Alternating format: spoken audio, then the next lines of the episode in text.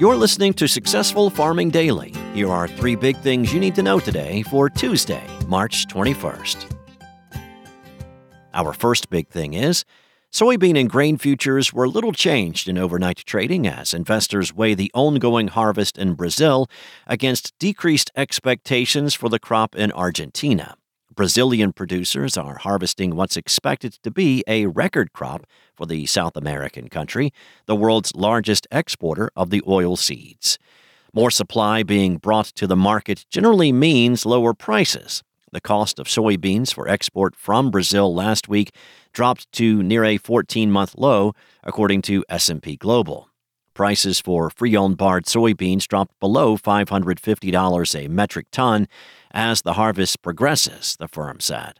Brazil is projected by the U.S. Department of Agriculture to produce 153 million metric tons of soybeans this year.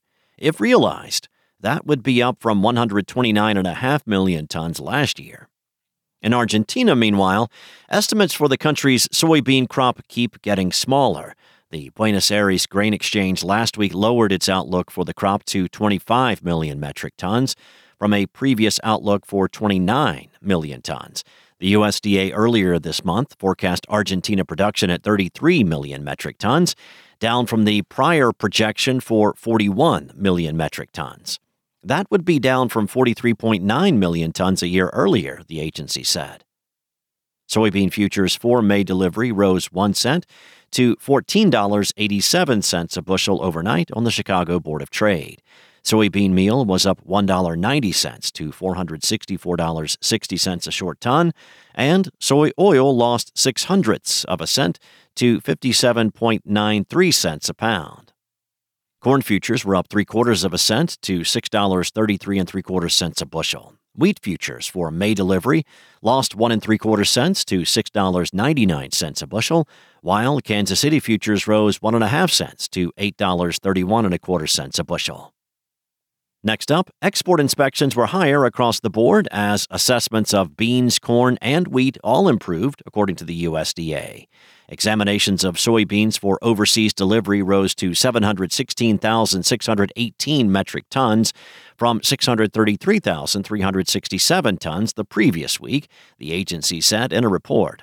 That's also higher than the 556,642 metric tons inspected during the same week a year earlier.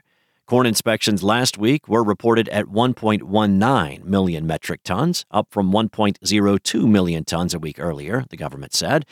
Still, that was down from the 1.5 million metric tons inspected during the same week last year. Wheat inspections improved to 374,224 metric tons from 256,901 tons the previous week and 335,068 tons at the same point in 2022 the USDA said. Since the start of the marketing year on September 1st, the USDA has inspected 44.1 million metric tons of soybeans for export. That's up from the 42.8 million tons assessed during the same time frame a year earlier, government data show. Corn inspections since the beginning of September now stand at 17.5 million metric tons, down from 27.4 million tons during the same period last year.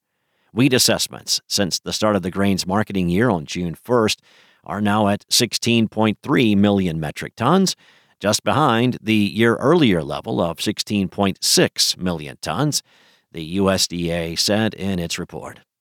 And finally, winter will just not quit in the northern U.S., where weather warnings and advisories have been issued. Winter storm warnings will take effect this afternoon in parts of northern North Dakota and Minnesota the National Weather Service said in a report early this morning.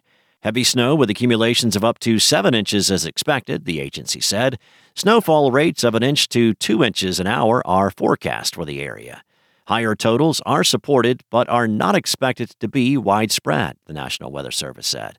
Winter weather advisories remain in effect in north central Nebraska until 4 p.m. today, as mixed precipitation is in the forecast. Up to an inch of snow and a light glaze of ice are expected.